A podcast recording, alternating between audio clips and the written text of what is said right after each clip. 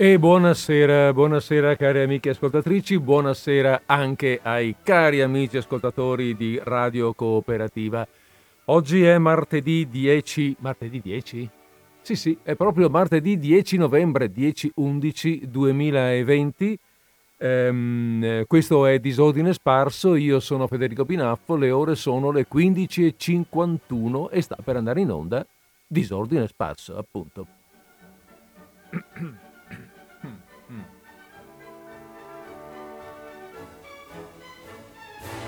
E via sul parapan parapan, eh, mettiamo giù la linea, eh, leviamo il, la sigla e andiamo avanti con la trasmissione, con le nostre parole.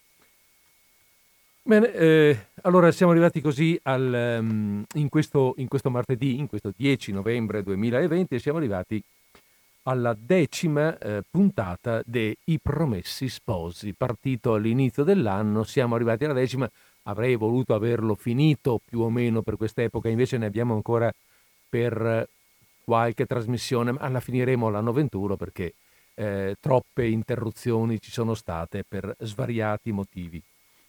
Va bene, ehm, proseguiamo. Comunque proseguiamo, siamo alla decima. Nella nona abbiamo visto la conversione dell'innominato, abbiamo sentito le belle parole del, mm, del cardinale, eh, quindi l'innominato si è tranquillizzato l'anima, il cardinale sarà tutto contento per averla conquistata, Lucia viene liberata, si, troverà, si ritroverà con Agnese, insomma tutti contenti, no? tutti in gloria.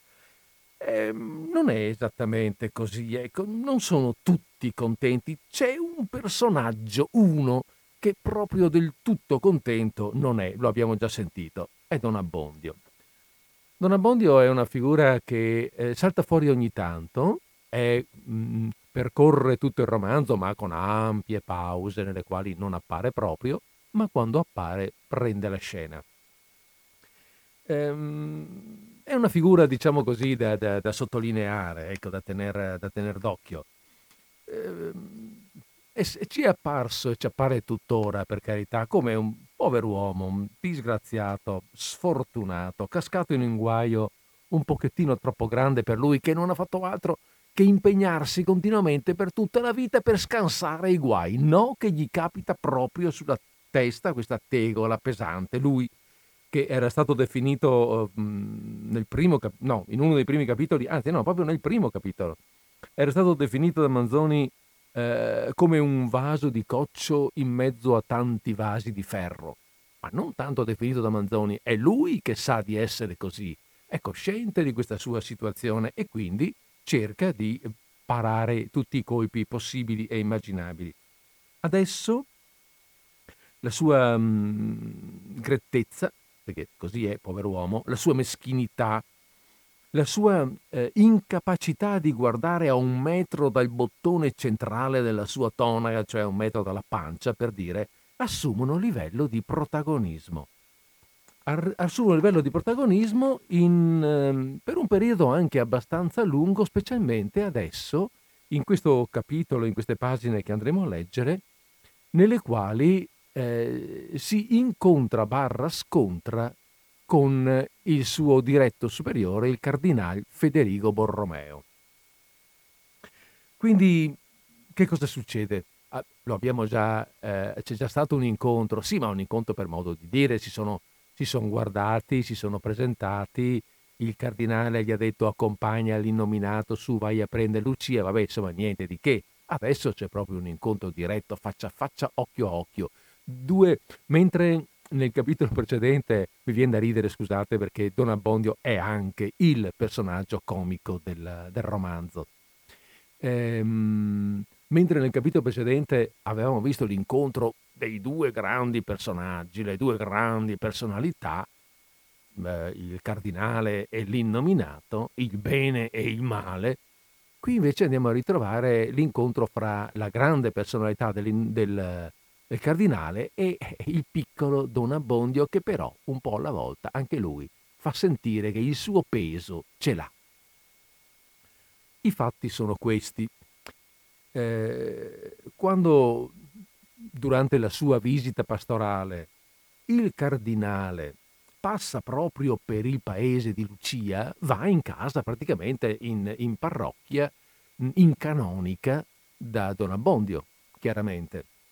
E subito dopo messa, quindi più o meno a ora di pranzo, succede questa cosa qui che vi leggo adesso. Uh, anzi, facciamo una bella cosa.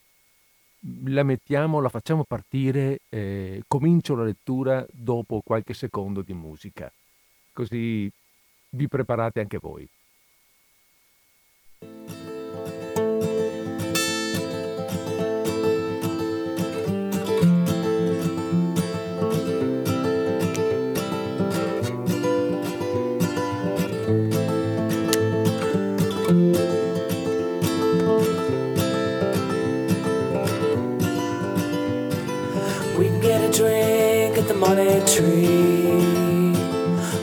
See me at the UBG. Either way, it's okay. You can get home on the subway. In my mind, not so fine.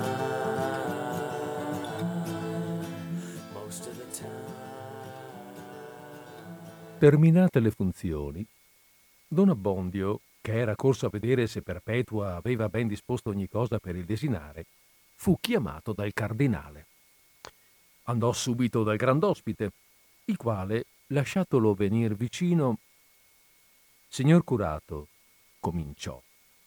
E quelle parole furono dette in maniera da dover capire che erano il principio di un discorso lungo e serio. Signor curato, perché non avete voi unita in matrimonio quella povera Lucia col suo promesso sposo? Hanno votato il sacco stamattina coloro, pensò Don Abbondio, e rispose borbottando Monsignore illustrissimo avrà ben sentito parlare degli scompigli che sono nati in quell'affare. È stata una confusione tale da non poter neppure al giorno d'oggi vederci chiaro, come anche Vossignoria illustrissima può argomentare da questo, che la giovine è qui dopo tanti accidenti come per miracolo e il giovine, dopo altri accidenti, non si sa dove sia. Domando, riprese il cardinale, se è vero che prima di tutti codesti casi abbiate rifiutato di celebrare il matrimonio quando ne eravate richiesto nel giorno fissato, e perché? Veramente, se Vossignoria Illustrissima sapesse che intimazioni, che comandi terribili ho avuto di non parlare. E restò lì senza concludere, in un cert'atto da far rispettosamente intendere che sarebbe indiscrezione il voler saperne di più. Ma, disse il cardinale con voce e con aria grave fuori del consueto, è il vostro vescovo, che per suo dovere e per vostra giustificazione Vuol sapere da voi il perché non abbiate fatto ciò che nella via regolare era obbligo vostro di fare. Monsignore, disse don Abbondio facendosi piccino piccino, non ho già voluto dire, ma m'è parso che, essendo le cose intralciate, cose vecchie senza rimedio, fosse inutile di rimestare. Però, però, dico, so che Vossignoria Illustrissima non vuol tradire un suo povero parroco, perché Vede bene, monsignore, Vossignoria illustrissima non può essere per tutto e io resto qui, esposto. Però, quando lei me lo comanda, dirò, dirò tutto. Dite, io non vorrei altro che trovarvi senza colpa. Allora Don Abbondio si mise a raccontare la dolorosa storia, ma tacque il nome principale e vi sostituì un gran signore dando così alla prudenza tutto quel poco che si poteva in una tale stretta. E non avete avuto altro motivo? domandò il cardinale quando Don Abbondio ebbe finito. Ma, ma forse non mi sono spiegato abbastanza, rispose questo. Sotto pena della vita m'hanno intimato di non far quel matrimonio. E vi par codesta una ragion bastante per lasciar di adempiere un dovere preciso, io ho sempre cercato di farlo, è mio dovere, anche con mio grave incomodo, ma quando si tratta della vita, E quando vi siete presentato alla chiesa, disse con accento ancor più grave Federico, per addossarvi codesto ministero, va essa fatto sicurtà della vita? Va detto che i doveri annessi al ministero fossero liberi da ogni ostacolo, immuni da ogni pericolo? O va detto forse che dove cominciasse il pericolo ivi cesserebbe il dovere? O non va espressamente detto il contrario? Non va avvertito che vi mandava come un agnello tra i lupi? Non sapevate voi che c'erano dei violenti a cui potrebbe dispiacere ciò che a voi sarebbe comandato? Quello da cui abbiamo la dottrina e l'esempio, ad imitazione di cui ci lasciamo nominare e ci nominiamo pastori, venendo in terra ad esercitarne l'uffizio, mise forse per condizione d'aver salva la vita? E per salvarla, per conservarla, dico, qualche giorno di più sulla terra, a spese della carità e del dovere, c'era bisogno dell'unzione santa, dell'imposizione delle mani, della grazia del sacerdozio. Basta il mondo a dar queste virtù, a insegnar questa dottrina. Che sarebbe la Chiesa se codesto vostro linguaggio fosse quello di tutti i nostri confratelli? Dove sarebbe se fosse comparsa nel mondo con codeste dottrine? Don Abbondio stava a capo basso. Il suo spirito si trovava tra quegli argomenti come un pulcino negli artigli del falco, che lo tengono sollevato in una regione sconosciuta, in un'aria che non ha mai respirata vedendo che qualcosa bisognava rispondere, disse con una certa sommissione forzata Monsignore illustrissimo, avrò torto. Quando la vita non si deve contare, non so cosa mi dire. Ma quando sa che fare con certa gente, con gente che ha la forza e che non vuol sentir ragioni, anche a voler fare il bravo, non saprei cosa ci si potesse guadagnare. Un signore, quello, con cui non si può né vincerla né impattarla. E non sapete voi che il soffrire per la giustizia è il nostro vincere? E se non sapete questo, che cosa predicate? Di che siete maestro? Qual è la buona nuova che annunziate ai poveri? Chi pretende da voi che vinciate la forza con la forza? Certo non vi sarà domandato un giorno se abbiate saputo fare stare a dovere i potenti che a questo non vi fu dato né missione né modo. Ma vi sarà ben domandato se avrete adoperato i mezzi che erano in vostra mano per far ciò che vi era prescritto, anche quando avessero la temerità di proibirvelo. Anche questi santi son curiosi, pensava intanto don Abbondio. In sostanza, a spremerne il sugo, gli stanno più a cuore gli amori di due giovani che la vita di un povero sacerdote. E in quanto a lui, si sarebbe volentieri contentato che il discorso finisse lì, ma vedeva il cardinale a ogni pausa restare in atto di chi aspetti una risposta, una confessione, un'apologia, qualcosa insomma. Torno a dire, monsignore, rispose dunque, che avrò torto io. Il coraggio uno non se lo può dare. E qui mi fermo un momento. Mi fermo un momento perché su questo il coraggio uno non se lo può dare. Eh, vale la pena fermarsi un momento perché qui Don Abbondio esce di commedia. Diventa, eh, una figura, eh, diventa una figura drammatica e attacca in un certo senso. Beh, no, attacca non ancora, per carità, eh, attaccherà più avanti, Diciamo che mh, questa frase è la prima di una sua presa di coscienza, o meglio di un suo sfogo reale. Fin prima era lì, schiacciato, sottomesso, il pulcino negli artigli del falco. E qui mh, fa un saltino in avanti e questa frase è un po' una frase capolavoro. È, è diventata quasi un proverbio, se vogliamo, no? un modo di dire, un luogo comune della lingua italiana. Il coraggio uno non se lo può dare. Mi fermo un momento per una breve pausa musicale perché poi vorrei fare un'osservazione a questo proposito.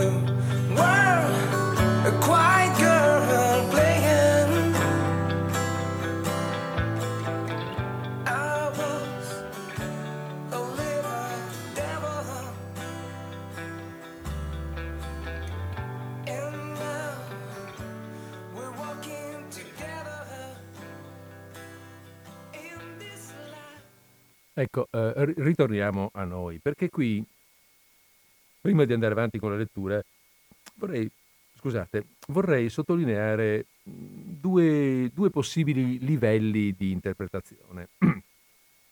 Il primo di tipo così, diciamo, psicologico, psicologico letterario, visto che siamo in letteratura, visto che sono cose scritte.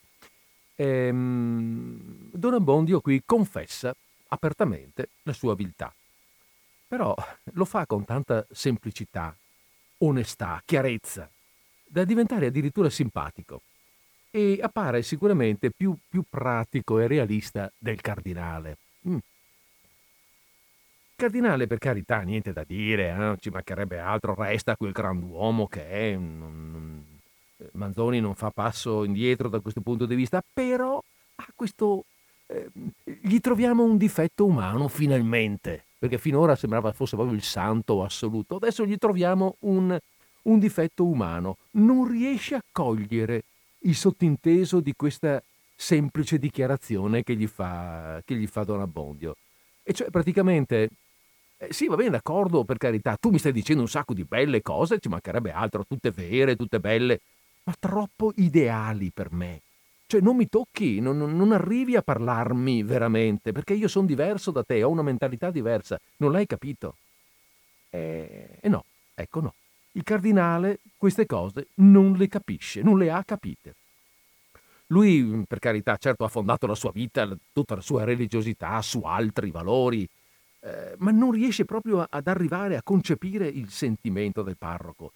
E così, ehm, e così andrà avanti con, scusate, sto girando pagina, andrà avanti con questo suo, con un altro discorso, un discorso molto alto, alato, che poi che non vi leggerò, non starò qui a leggerlo, proprio perché è un grande esercizio, un grande sfoggio di retorica, però del tutto inadeguato alla, alla situazione. Eh, con questo discorso, con questo appunto grande discorso che imbarazza perfino Manzoni, perché sentirete dopo che lui stesso dice, ma insomma mi pare difficile fare, dire queste robe qua perché, perché è difficile da, da, da accettare. Lo dice, lo dice perfino l'autore. Ehm, e, ed è quel discorso appunto eh, particolare col quale particolarmente dimostra questo suo limite. Se questo disgraziato ti ha appena detto queste quattro cose e è arrivato a dirti in faccia il coraggio uno non se lo può dare, capisci no? con chi stai parlando? No, lui vola, lui continua a volare, non riesce a capire Don Abbondio, non si sa relazionare con lui. E, questo così diciamo è il livello, eh, accennavo prima a questo livello di lettura psicologica, no? l'incontro tra du- queste due psicologie che si incontrano ma anche si scontrano. Neanche Don Abbondio riesce a, co- a capire veramente il, eh, il, cardinale, ma Don Abbondio sappiamo è un omino piccolo, quell'altro è un uomo, un uomo alto che dovrebbe riuscire ad abbassarsi un po' di più. L'altro livello di lettura al quale accennavo è quello ideologico.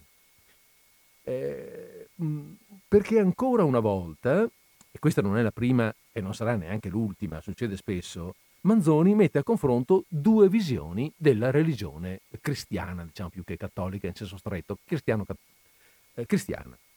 Ehm, lo fa spesso, abbiamo detto, abbiamo sentito, anche la volta scorsa ne parlavamo, no? eh, si parlava del... Eh, eh, ci sono vari personaggi che presentano un modo diverso di essere religiosi e Manzoni ci ci tiene a dire questo è, a mettere a confronto, dire questo è quello che funziona bene, questo è il vero modo, quest'altro invece è un modo sbagliato per vari motivi. Questa volta però eh, i portatori del, del, del, confronto sono due, eh, due persone, due consacrati. Il vescovo, il cardinale meglio, che aderisce alla religione con, con, con fede, abbandono e intende la vita in modo ideale, cioè eh, come una lotta quotidiana contro le forze del male, e dall'altra parte Don Abbondio, anche lui un consacrato, un prete, che però come unico ideale ha quello di aderire alla realtà giornaliera e come valore finale quello di salvaguardare la pelle. Per carità, certo, ha una missione pastorale, ci mancherebbe altro, però con, con i suoi limiti, eh? con i suoi limiti pratici, fin, da qua fin qua. dopo non, non, non andiamo troppo oltre per piacere, insomma, cerchiamo di capirci. E ovviamente, ehm, e, eh, e ovviamente in questo, eh, come dire, Manzoni mette eh, la nostra attenzione e il suo giudizio ideologico che però non è, eh, non so come dire, che è mediato anche nei confronti del, del cardinale proprio eh, da, questa, da, questa, da, questo difetto, che, da questa mancanza di empatia che eh, il cardinale mm, si trova ad avere. E così va avanti, va avanti, riparte. Dopo che Don Abbondio gli ha detto io ehm, il coraggio uno non se lo può dare, il cardinale va avanti con questo grande discorsone che eh, appare come una specie di soliloquio, parla per sé praticamente, perché l'altro è lì, si lascia cadere le parole addosso, ma non, non gliene frega più di tanto, cioè non, non, non lo toccano veramente nel profondo. E poi il cardinale, questo grande discorso, questo soliloquio, lo conclude con una domanda, che poi sono tre domande, tre punti di domanda. Dice, che cosa va ispirato il timore, l'amore. Cosa avete fatto per loro? Cosa avete pensato? E tacque, in atto di chi aspetta. E qui c'è una pausa, una bella pausa, in attesa di che cosa potrà dire a questo punto Don Abbondio.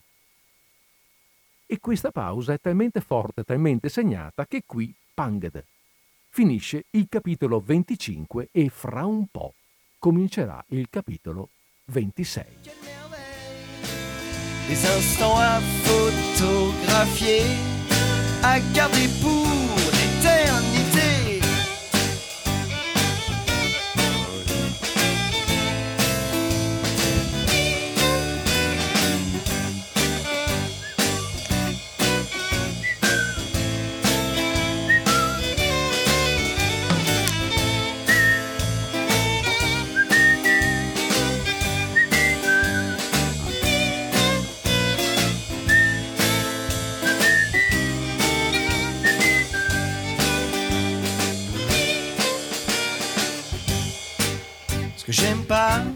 c'est me réveiller, revenir à la réalité. C'est lundi, il faut se lever, et tu n'es pas à mes côtés. C'était si bon d'imaginer toute une journée à t'embrasser. Hey, aujourd'hui, le soleil brille. A una siffatta domanda Don Abbondio, che pur s'era ingegnato di rispondere qualcosa a delle meno precise, restò lì senza articolar parola. E per dire la verità, anche noi, con questo manoscritto davanti, con una penna in mano, non avendo da contrastare che con le frasi, né altro da temere che le critiche dei nostri lettori, anche noi, dico, sentiamo una certa ripugnanza a proseguire. Troviamo un non so che di strano in questo mettere in campo con così poca fatica tanti bei precetti di fortezza e di carità, di premura operosa per gli altri, di sacrificio illimitato di sé. Ma pensando che quelle cose erano dette da uno che poi le faceva, tiriamo avanti con coraggio. Voi non rispondete, riprese il cardinale. Ah, se, fa- se aveste fatto dalla parte vostra ciò che la carità, ciò che il dovere richiedeva. In qualunque maniera poi le cose fossero andate, non vi mancherebbe ora una risposta. Vedete dunque voi stesso cosa avete fatto. Avete ubbidito all'iniquità, non curando ciò che il dovere vi prescriveva. L'avete ubbidita puntualmente si era fatta vedere a voi per intimarvi il suo desiderio, ma voleva rimanere occulta a chi avrebbe potuto ripararsi da essa e mettersi in guardia. Non voleva che si facesse rumore, voleva il segreto, per maturare a suo bellagio i suoi disegni di insidie o di forza. Vi comandò la trasgressione e il silenzio. Voi avete trasgredito e non parlavate. Domando ora a voi se non avete fatto di più. Voi mi direte, se è vero che abbiate mendicati dei pretesti al vostro rifiuto, per non rivelarne il motivo. E stette lì alquanto, aspettando di nuovo una risposta. Anche questa gli hanno rapportata le chiacchierone, pensava don Abbondio, ma non dava segno d'aver nulla da dire. Onde il cardinale riprese. Se è vero che abbiate detto a quei poverini ciò che non era, per tenerli nell'ignoranza, nell'oscurità in cui l'iniquità li voleva. Dunque lo devo credere. Dunque non mi resta che di arrossirne con voi e di sperare che voi ne piangerete con me. Vedete a che vi ha condotto, Dio buono, e pur ora voi la adducevate per iscusa, quella premura per la vita che deve finire. Vi ha condotto. Ribattete liberamente queste parole se vi paiono ingiuste. Prendetele in umiliazione salutare se non lo sono. Vi ha condotto a ingannare i deboli, a mentire ai vostri figlioli. Ecco come vanno le cose, diceva ancora tra sé don Abbondio. A quel satanasso, e pensava all'innominato, le braccia al collo. E con me, per una mezza bugia detta solo al fine di salvar la pelle, tanto chiasso. Ma sono superiori, hanno sempre ragione. È il mio pianeta, che tutti m'abbiano a dare addosso, anche i santi. E ad alta voce disse: Ho mancato, Capisco che ho mancato. Ma cosa dovevo fare in un frangente di quella sorte? E ancora me lo domandate. E non ve l'ho detto. E dovevo dirvelo. Amare, figliolo. Amare e pregare. Allora avreste sentito che l'iniquità può aver bensì delle minacce da fare, dei colpi da dare, ma non dei comandi. Avreste unito secondo la legge di Dio, ciò che l'uomo voleva separare. Avreste prestato a quegli innocenti infelici il ministero che avevano ragione di richiedere da voi. Delle conseguenze sarebbe restato mallevadore il Dio, perché si sarebbe andati per la sua strada. Avendone preso un'altra, ne restate mallevadore voi. E di quali conseguenze? Ma forse che tutti i ripari umani vi mancavano. Forse che non era aperta alcuna via di scampo quando aveste voluto guardarvi intorno, pensarci, cercare.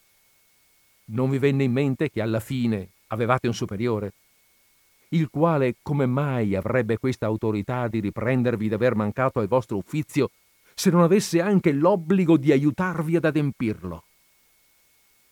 perché non avete pensato a informare il vostro vescovo dell'impedimento che un'infame violenza metteva all'esercizio del vostro ministero? I pareri di Perpetua, pensava stizzosamente don Abbondio, a cui, in mezzo a quei discorsi, ciò che stava più vivamente davanti era l'immagine di quei bravi e il pensiero che don Rodrigo era vivo e sano e un giorno o l'altro tornerebbe glorioso e trionfante e arrabbiato.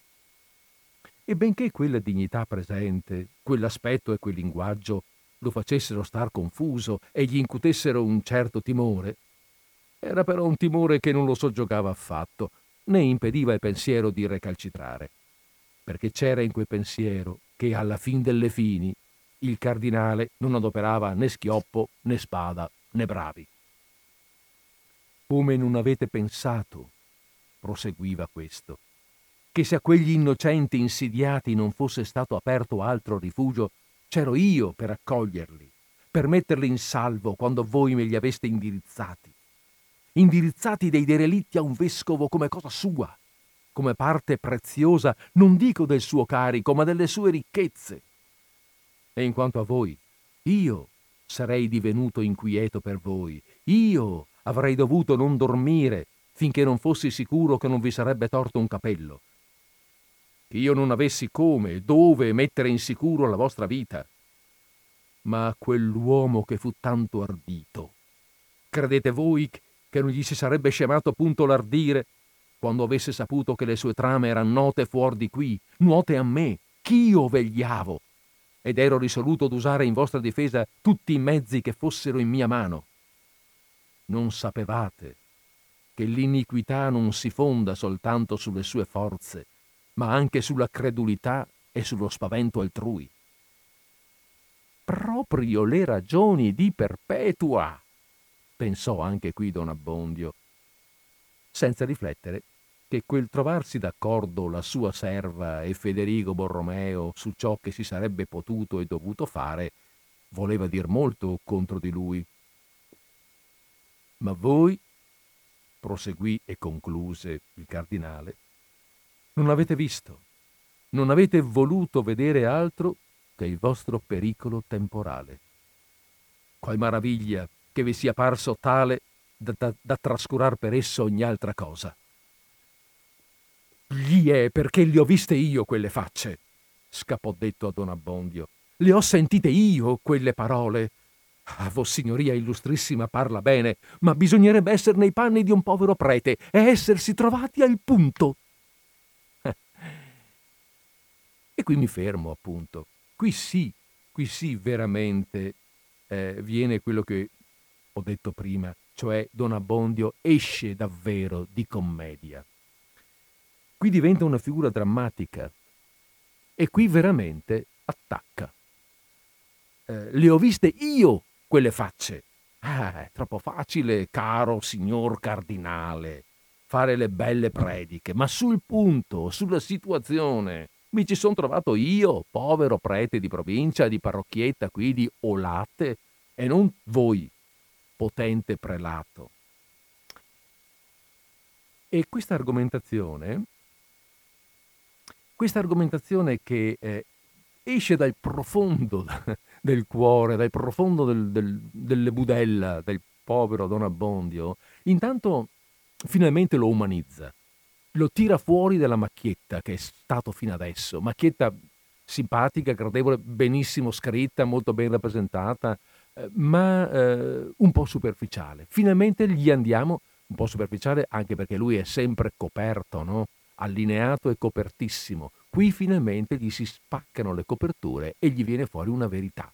E gli viene fuori proprio davanti a una persona importante, a una persona nei confronti della quale, insomma, lui normalmente, ma quest'altro gliel'ha tirata proprio fuori. Ha talmente insistito il cardinale che veramente gli ha rotto l'anima, per dire, e dall'anima sgorga questa verità. Io li ho visti, non tu, è proprio un, un piccolo atto d'accusa. Un piccolo atto d'accusa che è in grado finalmente di tirare un pochettino giù il cardinale, portarlo a prendere contatto con la realtà. Mm, come dire, fermare il volo pindarico dell'uomo. È eh, il primo momento di empatia che dimostra, che dimostra il Borromeo. Teneteli in mente queste parole. Anzi no, no, dopo le leggo di nuovo, perché adesso facciamo una brevissima pausa musicale per riposare le orecchie.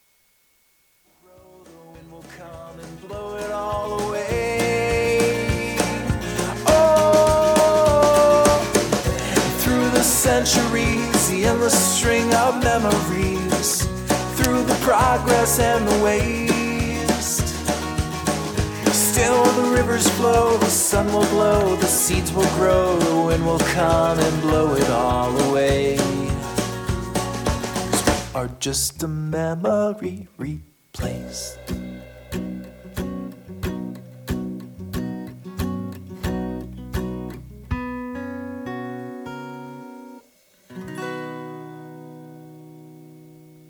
Gli è, riprendiamo, eh? Gli è, perché le ho viste io quelle facce scappò detto a Don Abbondio. Le ho sentite io quelle parole. Vossignoria illustrissima parla bene, ma bisognerebbe essere nei panni di un povero prete ed essersi trovati al punto. Appena ebbe proferito queste parole, si morse la lingua. S'accorse di essersi lasciato troppo vincere dalla stizza e disse tra sé: Ora vien la grandine. Ma alzando dubbiosamente lo sguardo, fu tutto maravigliato nel veder l'aspetto di quell'uomo che non gli riusciva mai di indovinare né di capire, nel vederlo, dico, passare da quella gravità autorevole e correttrice a una gravità compunta e pensierosa.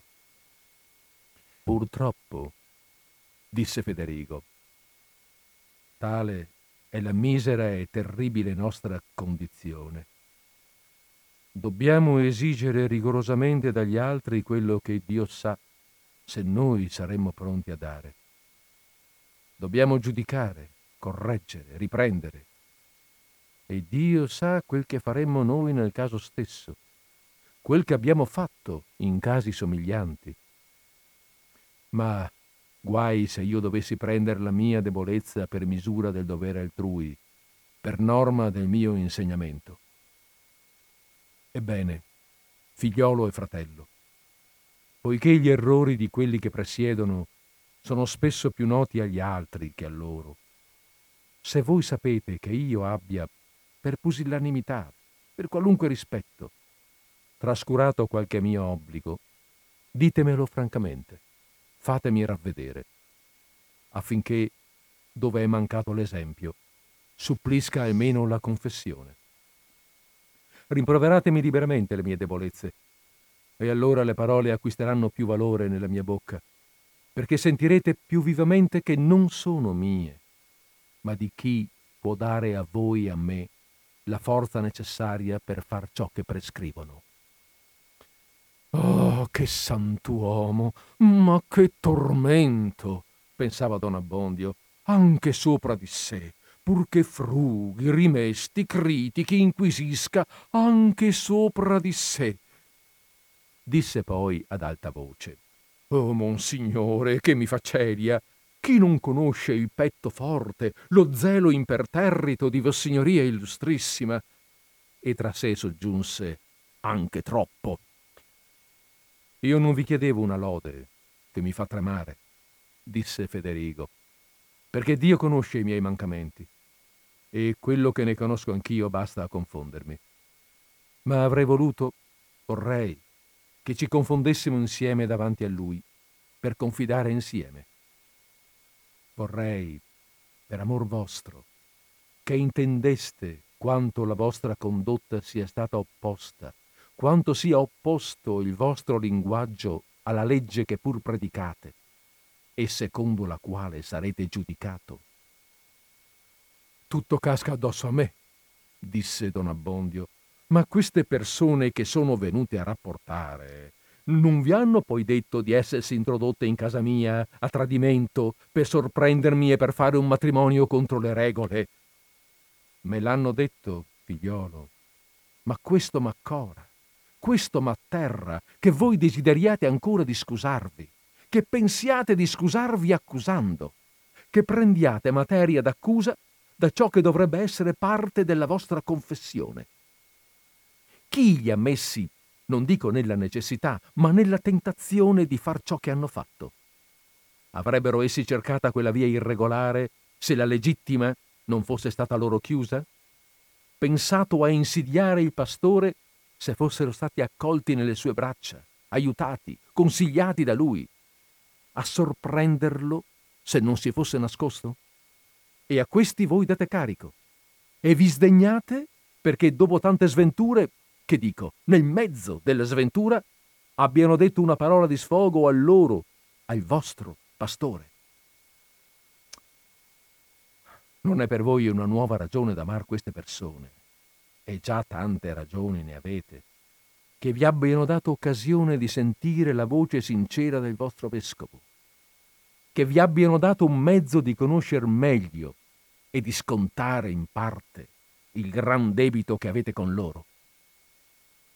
Amateli perché hanno patito, perché patiscono, perché son vostri, perché son deboli, perché avete bisogno di un perdono, a ottenervi il quale pensate di qual forza possa essere la loro preghiera.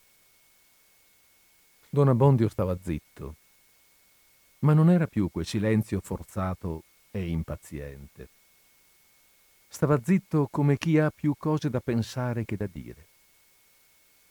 Le parole che sentiva erano conseguenze inaspettate applicazioni nuove, ma di una dottrina antica però nella sua mente e non contrastata. Il male degli altri, dalla considerazione del quale l'aveva sempre distratto la paura del proprio, gli faceva ora un'impressione nuova. E se non sentiva tutto il rimorso che la predica voleva produrre, che quella stessa paura era sempre lì a far l'uffizio del difensore, ne sentiva però. Sentiva un certo dispiacere di sé, una compassione per gli altri, un misto di tenerezza e di confusione. Era, se ci si lascia passare questo paragone, come lo stoppino umido e ammaccato d'una candela che presentata alla fiamma di una gran torcia, da principio fuma, schizza, scoppietta, non ne vuol saper nulla, ma alla fine si accende e, bene o male, brucia. Si sarebbe apertamente accusato, avrebbe pianto, se non fosse stato il pensiero di don Rodrigo. Ma tuttavia si mostrava abbastanza commosso perché il cardinale dovesse accorgersi che le sue parole non erano state senza effetto. Ora, proseguì questo, uno fuggitivo da casa sua, l'altra in procinto di abbandonarla, tutti e due con troppo forti motivi di starne lontani, senza probabilità di riunirsi mai qui, e contenti di sperare che Dio li riunisca altrove. Ora, purtroppo, non hanno bisogno di voi. Purtroppo, voi non avete occasione di far loro del bene, né il corto nostro prevedere può scoprirne alcuna nell'avvenire. Ma chissà se Dio misericordioso non ve ne prepara. Ah, non le lasciate sfuggire, cercatele, state alle velette, pregatelo che le faccia nascere. Non mancherò, monsignore, non mancherò, davvero rispose don Abbondio, con una voce che, in quel momento, veniva proprio dal cuore.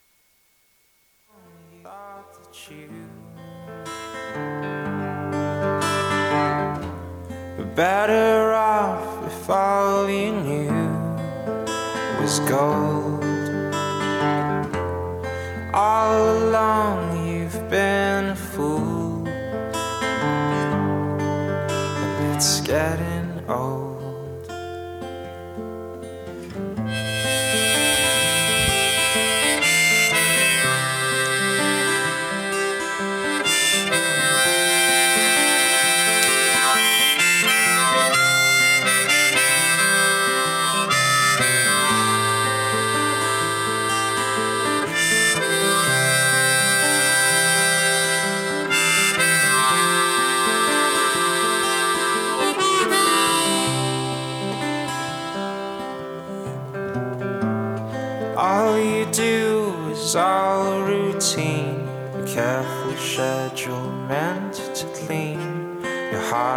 And anything that might disturb the peace and cause a fight.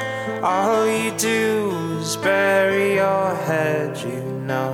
You might as well be dead. But once you find the good, you'll learn to take the bad when it's your turn.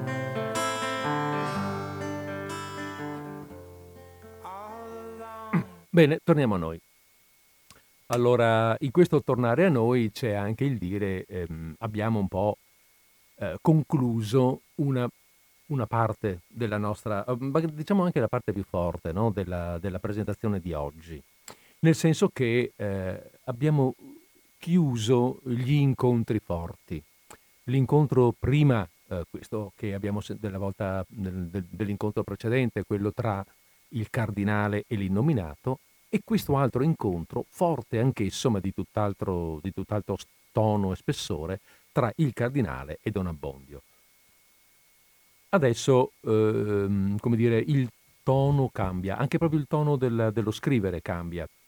Sono, si va avanti con una narrazione un po', un po' diversa. E allora, prima di cambiare, se volete, io ho aperto la linea telefonica 049 880 90 20 ripeto, casomai ci fosse un ascoltatore nuovo che, che non conosce questo numero e che dice vabbè aspetta dai che gli faccio un colpo di telefono. 049 880 9020 880 90 20. Va bene, allora ehm, sì, ecco, tengo aperto per un pochino, per qualche minuto, il tempo di dire due parole, il tempo di ascoltare un altro brano musicale e poi, e poi, e poi riprendiamo la lettura, perché comunque si va avanti, voglio dire. Ehm, mi interessava mh, però dare proprio di, mh, dare, dare, un po' una chiusura del cerchio, perché qui finisce un, un certo momento. Adesso eh, Don Abbondio ha un po' finito, veramente concluso, una sua presentazione completa. Si è lasciato andare per ben due volte. Per ben due volte, in qualche modo, il vescovo, mm, il cardinale Borromeo, è riuscito a tirargli fuori le budella. Eh, la prima volta gli ha tirato fuori la rabbia, una rabbia contenuta per carità, ma ehm, Manzoni la chiama la stizza, eh, questa rabbia appunto contenuta un po', eh, un, po', un po' impotente. Ecco, la stizza è una specie di, di, secondo così come la vivo io, una rabbia impotente, ma così è eh, il sentimento di Don Abbondio. Um, questa rabbia impotente che gli fa dire, insomma, hai un gran bel parlare tu, ma mettiti nei miei panni, finalmente, una volta tanto, prova. E questo è un momento in cui veramente Don Abbondio esce, abbiamo sentito prima, esce dal suo personaggio eh, pro- prorompe tutto quello che ha, eh, prorompe con una sola frase, eh, ma tutto quello che ha tenuto schiacciato per una vita. E poi adesso finalmente il vescovo allora è sceso, lo ha, ha, ha capito e si è messo un po' in crisi, si è messo un po' in questione con lui, si è abbassato un pochino al suo livello, riesce a commuoverlo. E ancora una volta riesce a far ricordare a Don Abbondio che tutto sommato è un prete. E mm, Manzoni qui ha una voce, come dire, mm, poi là, c'è una telefonata e ben volentieri rispondiamo. Pronto? Siamo in linea. Pronto, eh, parla Giuseppe da Cadone. Buongiorno Giuseppe. Complimenti Federico. Grazie Giuseppe.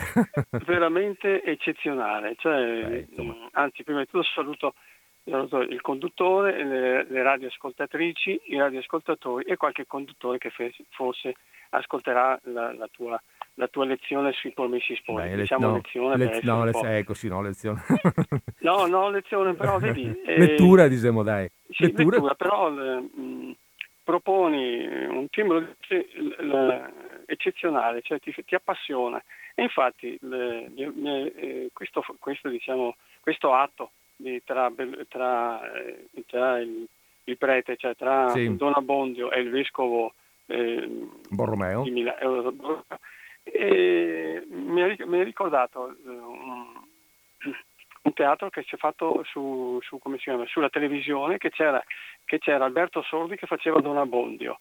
Veramente, cioè, sì, sì, ma è stato, cioè, ma è stato sì. la, l'hanno trasmesso, ma veramente uh, uh, uh. diciamo che eh, Alberto Sordi ha, ha saputo, eh, è un attore eccezionale, sì, ha saputo sì. diciamo, fare Don Abbondio, ma è una cosa veramente, cioè, mi ha fatto ricordare questo, diciamo, questo eh, particolare. Bene.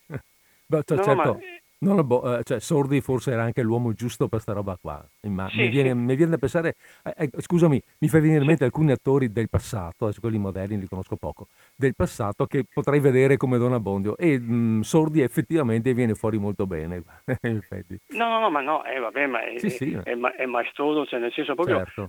il carattere. E quando ha fatto un film che mi piace, da, cioè veramente...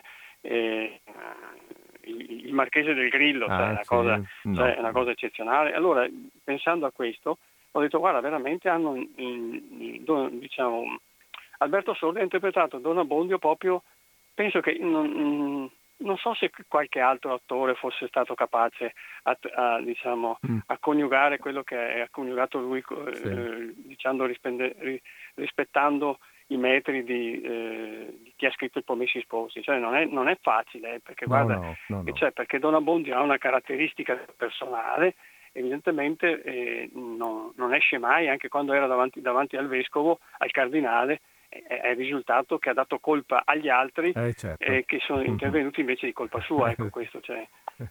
sì, cioè, ma anche, sì, sì no, è, in effetti è, è un, è un, cioè, però è un personaggio molto, giusto, cioè, mi ha fatto, molto, mi ha fatto molto coerente. particolare. Ecco, questo, nel senso che mi ha fatto piacere di, ascolt- di ascoltarti. Grazie. E, e, dimmi una cosa, è un'altra, cioè questa è l'ultima dei Promessi Sposi o ci no, sono altre? No, allora sarà l'ultima per quest'anno. Perché ah, sì, perché non, non, adesso dopo, dopo dirò come mai, insomma, ecco. Però eh, non ce l'ho fatta a finirlo nell'anno perché abbiamo avuto due mesi di interruzione per Covid praticamente sì. e non, non, non, ho potuto, mi sono trovato un po' stretto, ecco. Ma eh, quindi va un po' avanti, ma non è l'ultima. Ecco, no, volevo chiederti una cosa, adesso non mi ricordo precisamente, ma è stato lui, Don Abbondio, poi a celebrare le, il matrimonio di Renzo e Lucia? Sai che non mi ricordo questo particolare. Devo essere sincero, lo, lo vedremo, alla, ricordo, lo vedremo insieme alla fine, ecco, va bene? Sì, sì, no, no, no, adesso non voglio metterti in difficoltà, scusa, scusa. Ti chiedo no, no. scusa, ti chiedo no, scusa. No, ci mancherebbe, scherzi. È che no, no, ti, eh, no insomma, io adesso... vado, vado, un po' avanti, dopo tanti anni, vado un po' avanti anch'io, pagina per pagina. Sì, Quindi... sì, sì. No, perché evidentemente sì, penso che abbia fatto lui, adesso questo mi trovo... Sì, ecco, penso di io sì. Io penso, penso anch'io questo, ma non me, non, non me, lo ricordavo, cioè non me lo ricordo, ecco questo.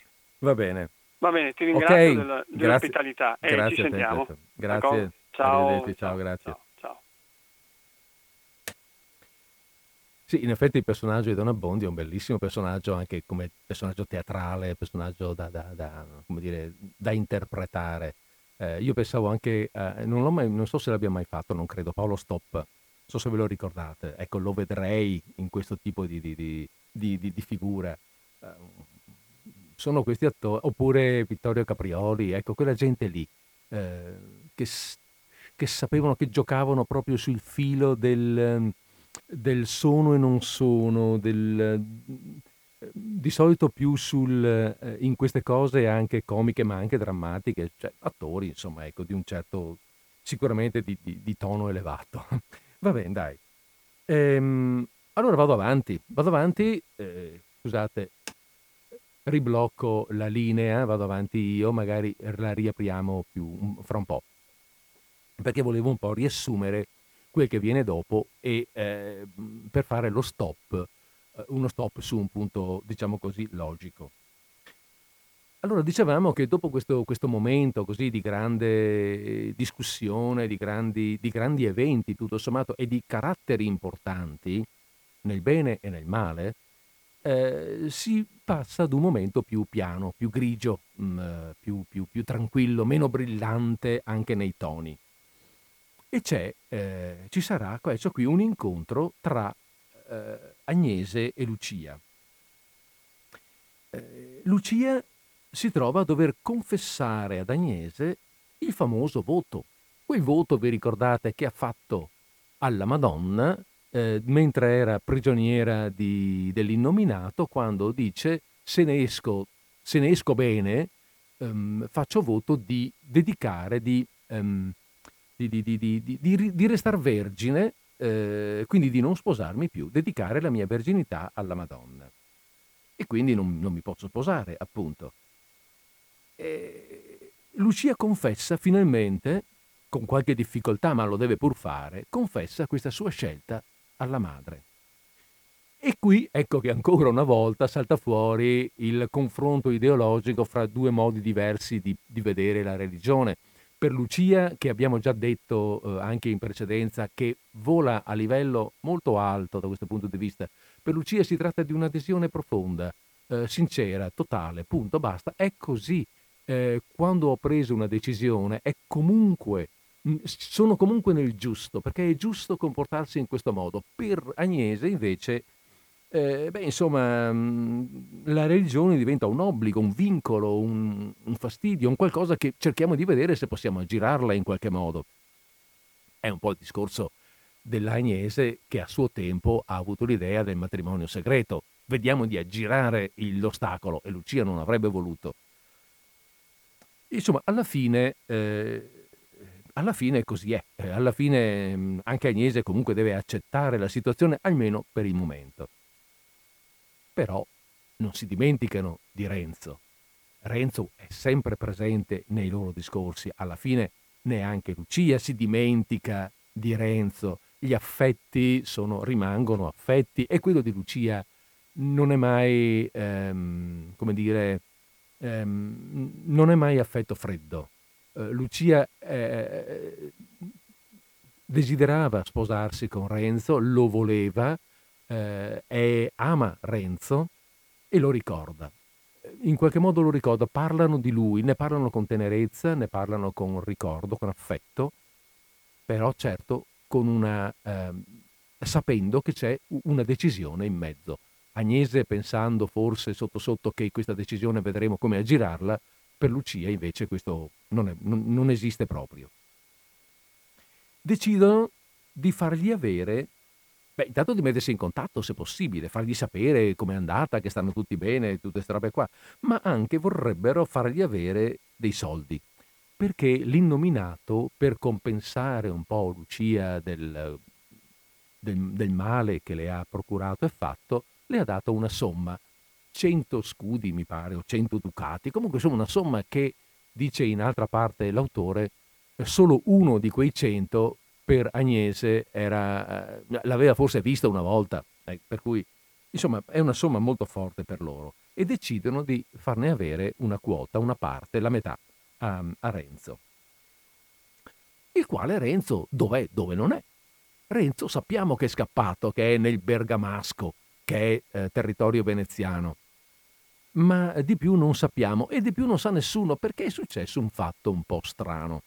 È successo cioè che il, ehm, eh, i, i, i, giudici, vabbè, insomma, il, il, capo della polizia, non saprei come chiamarlo esattamente, del, ehm, del Ducato di Milano, ha dovuto un po' per immagine fare delle rimostranze presso i delegati veneziani di Bergamo per dire che insomma loro accolgono i transfughi, i farabutti che scappano da, da, da, dal milanese. E questi, i delegati, i delegati politici e militari di Venezia a Bergamo, eh, in qualche modo, vabbè, insomma, non che gli fregasse più di tanto, eh, come non gliene fregava più di tanto neanche al delegato milanese, veramente, però insomma è un atto dovuto, mettiamolo così, atti dovuti. Hanno fatto fare qualche ricerca. Come è venuto in orecchio sta storia della ricerca? Come, hanno, come qualcuno ha in, cominciato a chiedere in giro, ma c'è uno che è arrivato che dovrebbe essere subito il cugino bergamasco di eh, Renzo, ha capito che le cose potevano prendere una piega pericolosa, ha mandato Renzo in un altro paese presso una sua conoscenza. Renzo ha addirittura cambiato nome, adesso si chiama Antonio Rivolta, è in tutt'altro luogo che non è la città di Bergamo e lo stesso cugino mh, mm, Bortolo, il quale appunto sa tutto, eh, fa finta di non saper niente e non dà notizie a nessuno. Per cui trovare Renzo, mandargli una lettera, mettersi in contatto, eh beh, insomma è, è, molto difficile. E di questo, di questi contatti, eh, Manzoni, a questi contatti Manzoni dedica alcune pagine molto simpatiche che eh, vi vorrei leggere in chiusura di giornata. Quindi adesso mi cerco le pagine e fra un po' arrivo. In your hair No place I'd rather be at the heart of these black hills, just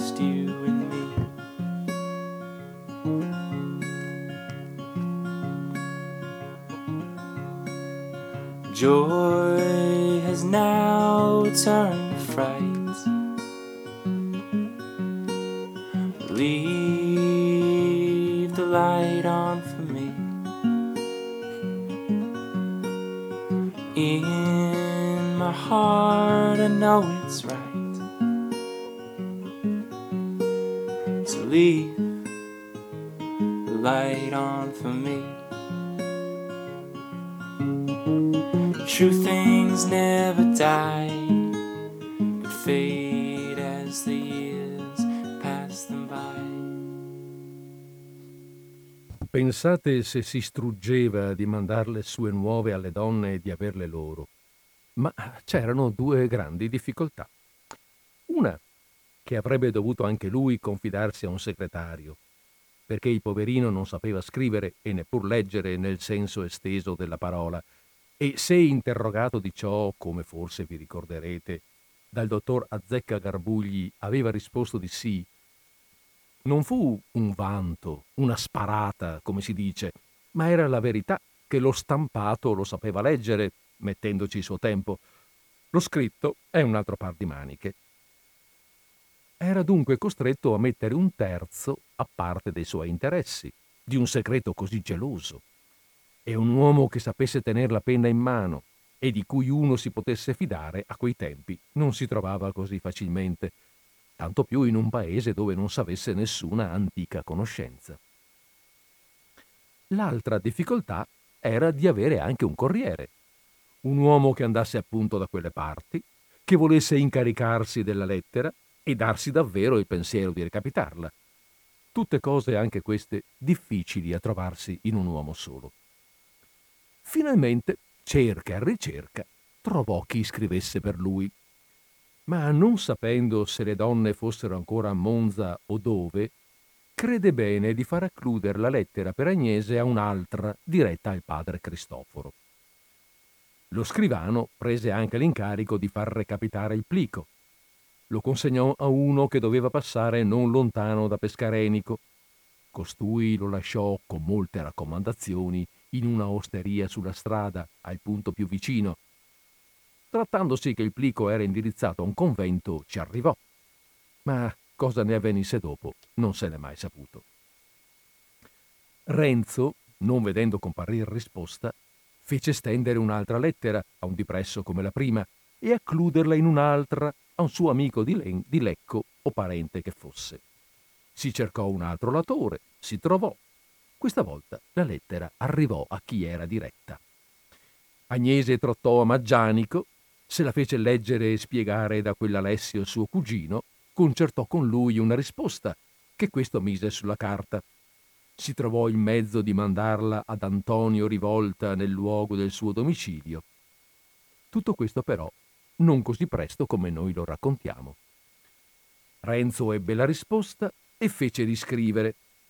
Insomma, si avviò tra le due parti un carteggio né rapido né regolare, ma pure a sbalzi a intervalli continuato. Ma per avere un'idea di quel carteggio, bisogna sapere un poco come andassero allora tali cose, anzi, come vadano, perché in questo particolare credo che ci sia poco o nulla di cambiato. Il contadino che non sa scrivere e che avrebbe bisogno di scrivere, si rivolge a uno che conosca quell'arte, scegliendolo, per quanto può, tra quelli della sua condizione, perché degli altri si perita o si fida poco. L'informa con più o meno ordine e chiarezza degli antecedenti, e gli espone nella stessa maniera la cosa da mettere in carta. Il letterato parte intende, parte frantende, dà qualche consiglio, propone qualche cambiamento, dice lasciate fare a me, piglia la penna, mette come può in forma letteraria i pensieri dell'altro, li corregge, li migliora, carica la mano oppure smorza, lascia anche fuori, secondo gli pare che torni meglio alla cosa, perché non c'è rimedio. Chi ne sa più degli altri non vuole essere strumento materiale nelle loro mani e quando entra negli affari altrui vuole anche farli andare un po' a modo suo. Con tutto ciò, al letterato suddetto non gli riesce sempre di dire tutto quel che vorrebbe, qualche volta gli accade di dire tutt'altro. Accade anche a noi che scriviamo per la stampa. Quando la lettera così composta arriva alle mani del corrispondente, che anche lui non abbia pratica dell'ABC, la porta a un altro dotto di quel calibro, il quale gliela legge e gliela spiega. Nascono delle questioni sul modo di intendere, perché l'interessato, fondandosi sulla cognizione dei fatti antecedenti, pretende che certe parole vogliano dire una cosa. Il lettore, stando alla pratica che ha della composizione, pretende che ne vogliano dire un'altra. Finalmente bisogna che chi non sa si metta nelle mani di chi sa e dia a lui l'incarico della risposta, la quale, fatta sul gusto della proposta, va poi soggetta a un'interpretazione simile. Che se per di più il soggetto della corrispondenza è un po' geloso, se c'entrano affari segreti che non si vorrebbero lasciar capire a un terzo, casomai che la lettera andasse persa, se per questo riguardo c'è stata anche l'intenzione positiva di non dir le cose affatto chiare, allora, per poco che la corrispondenza duri, le parti finiscono a intendersi tra di loro come altre volte due scolastici che da quattro ore disputassero sull'entelechia, per non prendere una similitudine da cose vive che ci avesse poi a toccare qualche scappellotto.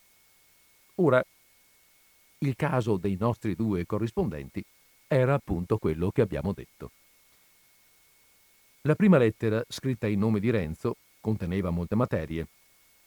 Da principio, oltre un racconto della fuga, molto più conciso, ma anche più arruffato di quello che avete letto, un ragguaglio delle sue circostanze attuali, dal quale tanto Agnese quanto il suo Turcimanno furono ben lontani di ricavare un costrutto chiaro e intero.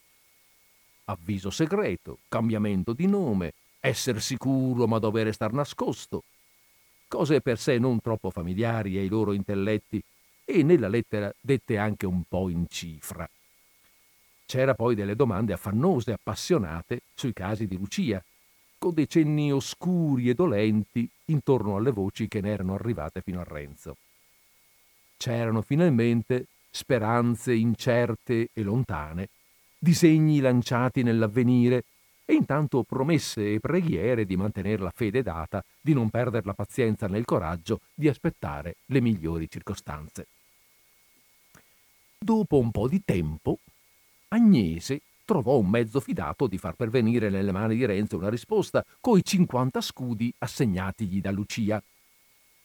Al vedere tanto oro, Renzo non sapeva cosa si pensare e con l'animo agitato da una maraviglia e da una sospensione che non davan luogo a contentezza, corse in cerca del segretario per farsi interpretare la lettera e avere la chiave di un così strano mistero. Nella lettera il segretario di Agnese, dopo qualche lamento sulla poca chiarezza della proposta, passava a descrivere con chiarezza un dipresso uguale la tremenda storia di quella persona, così diceva, e qui rendeva ragione dei 50 scudi. Poi veniva a parlare del voto, ma per via di perifrasi, aggiungendo, con parole più dirette e aperte, il consiglio di mettere il cuore in pace e di non pensarci più. Renzo Poco mancò che non se la prendesse col lettore interprete. Tremava, inorridiva, si infuriava di quel che aveva capito e di quel che non aveva potuto capire. Tre o quattro volte si fece rileggere il terribile scritto, ora parendogli di intender meglio, ora divenendogli buio ciò che prima gli era parso chiaro. E in quella febbre di passioni volle che il segretario mettesse subito mano alla penna e rispondesse. Dopo le espressioni più forti che si possano immaginare di pietà e di terrore per i casi di Lucia, scrivete, proseguiva dettando, che io il cuore in pace non lo voglio mettere e non lo metterò mai, e che non son pareri da darsi a un figliolo per mio, e che i danari non li toccherò, che li ripongo e li tengo in deposito per la dote della giovine, che già la giovine deve essere mia, che io non so di promessa, e che ho ben sentito dire che la Madonna c'entra per, ab- per aiutare i tribolati e per ottenere delle grazie, ma per far dispetto e per mancar di parola non l'ho sentito mai, e che codesto non può stare, e con quei danari abbiamo a metter su casa qui, e che se ora sono un po' imbrogliato, lei è una burrasca che passerà presto, e cose simili. Agnese ricevé poi quella lettera e fece riscrivere, e il carteggio continuò nella maniera che abbiamo detto. Uh, sì, scusate, ancora un po' di musica.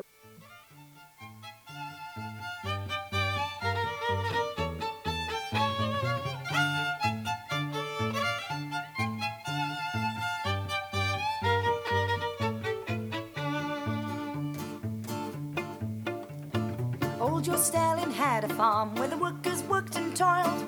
Hitler had to do a bunk when his plans were finally foiled. Roosevelt, he made a bomb and he kept a few to spare.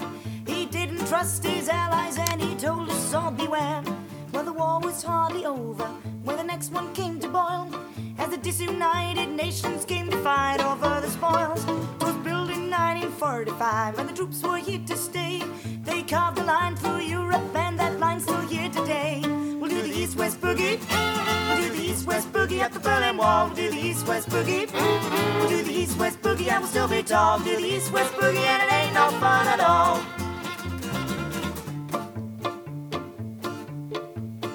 Well, my baby works for the KGB on the wrong side of Berlin. I can scream and shout, but you can't come out, but they just won't let me in.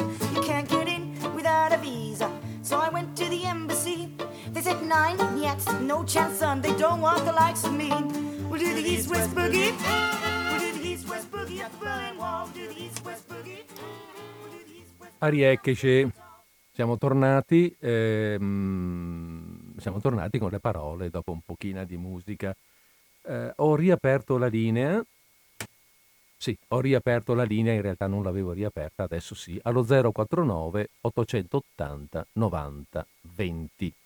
L'ho riaperta perché ormai sono le 17 e diciamo che insomma stiamo andando verso la fine della trasmissione, per cui, per cui possiamo accompagnarci con qualche eh, commento in compagnia, se vogliamo farlo. Eh, queste ultime pagine che ho letto sono di tono, avete sentito? Oh, siamo sempre, scusate, siamo nel capitolo 27 adesso. Quindi abbiamo fatto un salto di un capitolo, quello che abbiamo chiuso con eh, Don Abbondio, l'abbiamo chiuso a metà del 26 e siamo passati al 27.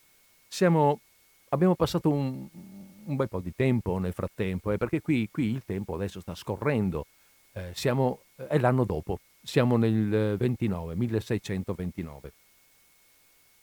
Poco importa per la verità, però insomma così, tanto per dire che il tempo, il tempo scorre, il tempo passa, Renzo è lontano, eh, questo scambio di lettere dura, dura parecchio, non è che non sono, non sono, mail, insomma, sono proprio lettere con tutte le difficoltà che abbiamo sentito per farle arrivare.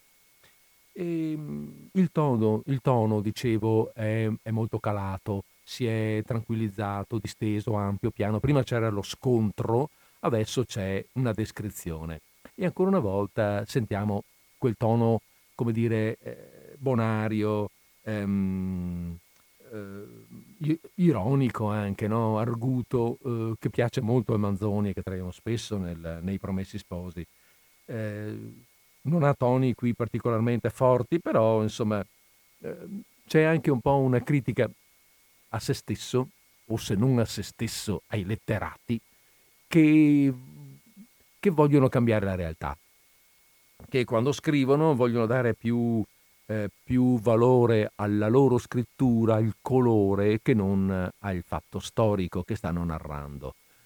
Mm, e, e qui c'è un po' il ritorno alle intenzioni anche ideologiche, alla visione ideologica del romanzo mh, mm, da parte del Manzoni, che deve essere un romanzo dove, dove la storia, nel romanzo storico, deve essere assolutamente eh, reale, deve essere mh, aderente a quello che è stato, a quello che la storia veramente racconta. Tant'è vero che lui non si, non si basa per quanto riguarda gli, gli avvenimenti storici non si basa su eh, narrazioni, ma sulla lettura, sulla ricerca proprio del documento, del documento dell'epoca. Abbiamo, beh, non le abbiamo lette perché eh, erano troppo noiose, ma ha riportato brani delle grida del 600, delle gride anzi del 600, ha riportato brani eh, di autori di storici del 600, cioè dobbiamo essere attinenti alla verità. È quello che, che sta un po' raccontando con questa, con queste, con questa simpatica eh, narrazione dello scambio di lettere fra i due, cioè fra, fra, fra Renzo e, e, Agnese sostanzialmente. Ehm, quindi la storia, la, la, la, chi, chi, scrive deve rappresentare la, verità.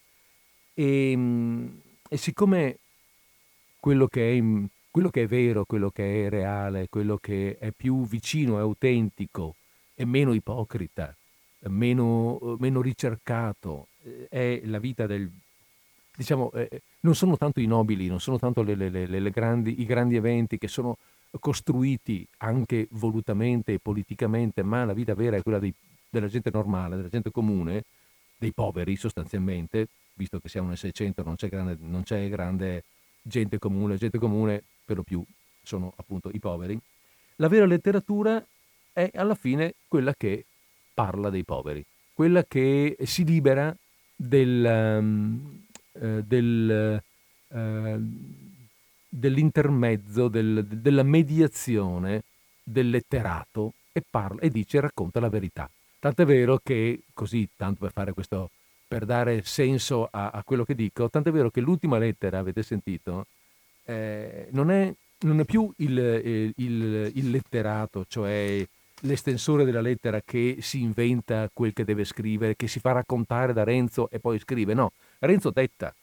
E mh, mm, lo dice proprio chiaramente qui Manzoni. Scrivete, proseguiva dettando, che io il cuore in pace non lo voglio mettere. Quindi queste sono le parole che voglio che tu scrivi. Scrivi questo, scrivi. Io non metto il cuore in pace. Punto. Scrivi. Ehm, io non lo metterò mai. Scrivi. Questi non sono pareri da darsi un figliolo per mio. Scrivi. Qui, cioè, la verità è questa, è quella che io ti racconto, non quella che racconteresti tu perché vuoi far belle le mie parole.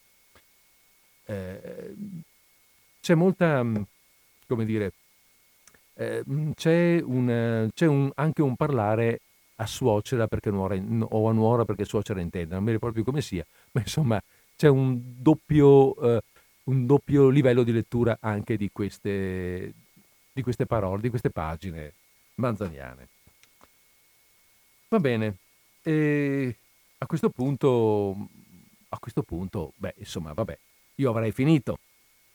Ma siccome abbiamo ancora dieci minuti e non ci sono comunicazioni da parte vostra, allora dopo qualche un minuto così di musica vi leggo qualcosa sulla, eh, sulla relazione tra Lucia e Donna Prassede perché vi ricordate adesso Lucia è, di, è ospite di Donna Prassede che ci è stata descritta la volta precedente, la quale si è messa in testa di educare la ragazza che sicuramente per aver avuto un fidanzato eh, gaglioffo di quella sorte, anche lei per la testa deve avere qualcosa che non va.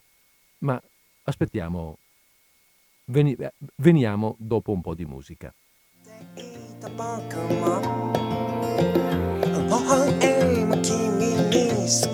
本 goes on the sunlight winding road. It's beautiful. He know I'm down, but I show.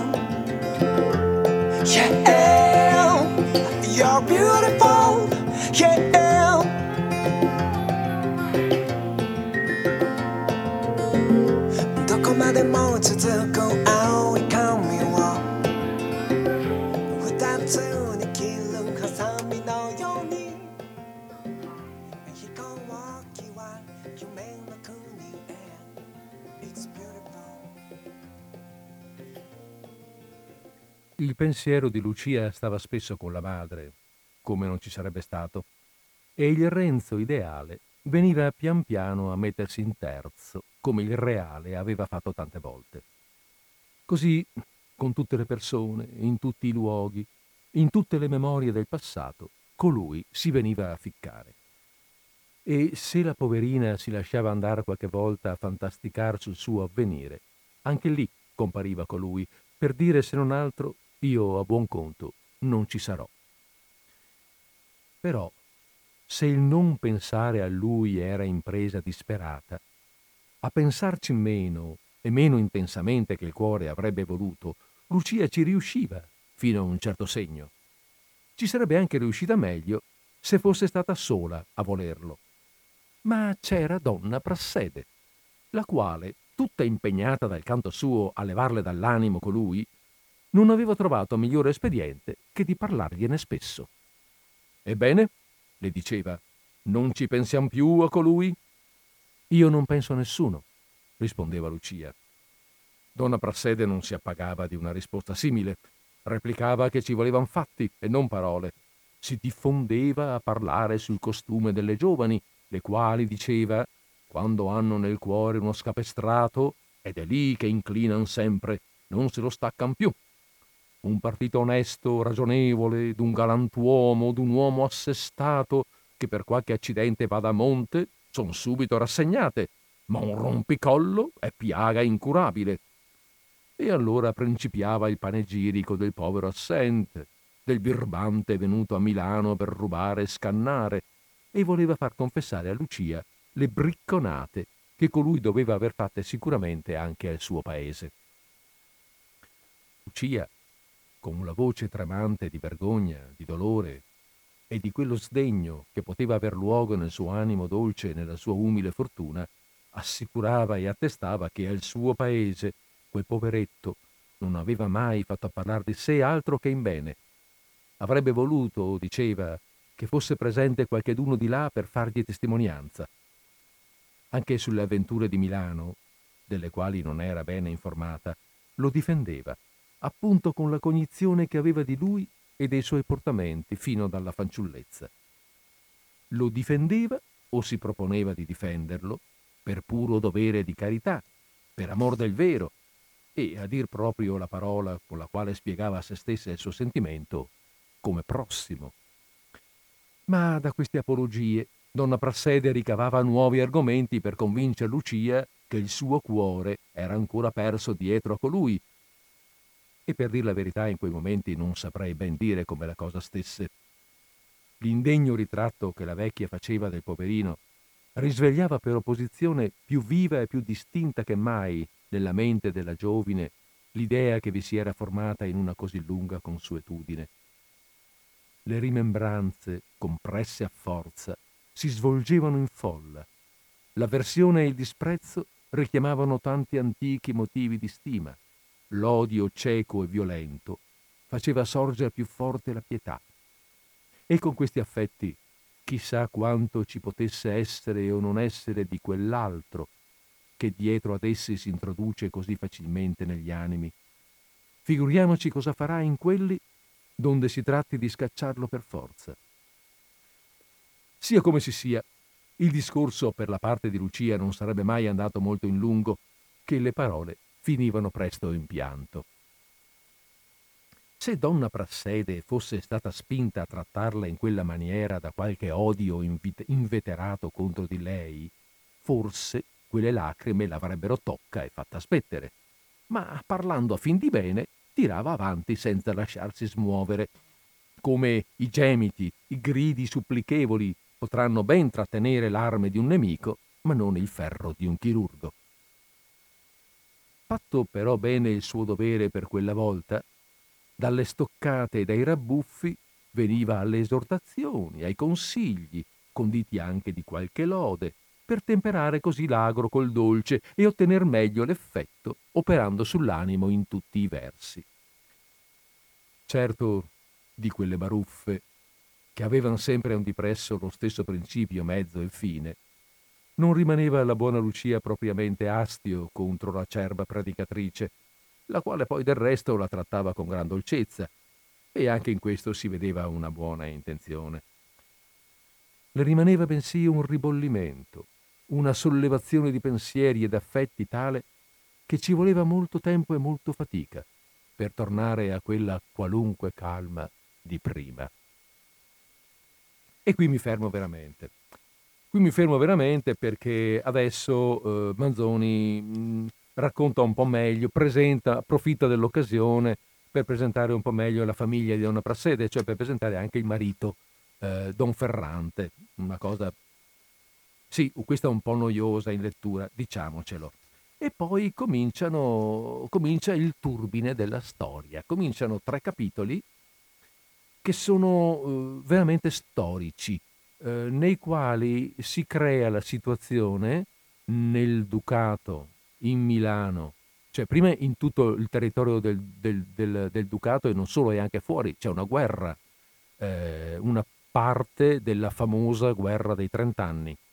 Quindi c'è questa guerra, ci, sarà, ci, saranno degli eventi di guerra che poi porteranno ad altro, che poi porteranno a un evento mh, particolare, ancora più, più stretto, ehm, legato a quei territori, ma che ci interesserà di più legato alla città di Milano, che è la peste. E, e, e tutto questo è narrato in maniera, come dire, molto, eh, molto dettagliata, molto precisa, stoicamente precisa. E eh, questi tre capitoli dovremo trovare modo un po' di riassumerli per passare, per, poterne, per, per potercene servire, per inserire in questi eventi storici la storia, gli eventi dei nostri personaggi. Rinvio tutto questo, l'ho già detto durante la, la giornata, rinvio tutto questo all'anno prossimo ormai. Siamo, eh, il, siamo in novembre, eh, ho un paio di altre trasmissioni che vorrei fare, poi ci sarà una sospensione e quindi insomma, mh, mm, e quindi, insomma per quanto riguarda i promessi sposi arriveremo, ci, ci risentiremo più avanti. Beh, è una buona occasione per chi avesse voglia e tempo e possibilità di andarsi a prendere il libro e dargli un'occhiata, perché no? E, ehm, a questo punto, eh, a questo punto beh, insomma, abbiamo fatto le 17, 18 e 51, quindi insomma è mm, quasi ora di salutarci anche via. Su, eh, approfittiamone. Diciamo che è ora di salutarci, lo faremo in un minuto e qualcosa anziché 40 secondi, ma, eh, ma tanto altro da dirci non abbiamo. Bene, allora, allora ci risentiamo martedì prossimo. Martedì prossimo eh, ho già in mente cosa fare. Eh, sarà l'occasione per leggere dei racconti di un autore eh, molto, un altro dei grandi autori, che spesso un altro dei grandi autori della letteratura italiana, che spesso viene anche messo a confronto con Manzoni. Sono due figure eh, due capiscuola di due, mh, di due scuole, di due, eh, di due scuole letterarie diverse, di due movimenti letterari diversi in Italia. E quindi non vi dico chi è, lasciamo in sospeso, vi lascio un attimo di, come dire, un attimo di, di suspense. Quindi vi do appuntamento, vi auguro una buona, una buona fine di giornata, vi do appuntamento a martedì prossimo, vi auguro anche una, altresì un buon fine di settimana e ci risentiamo con disordine sparso.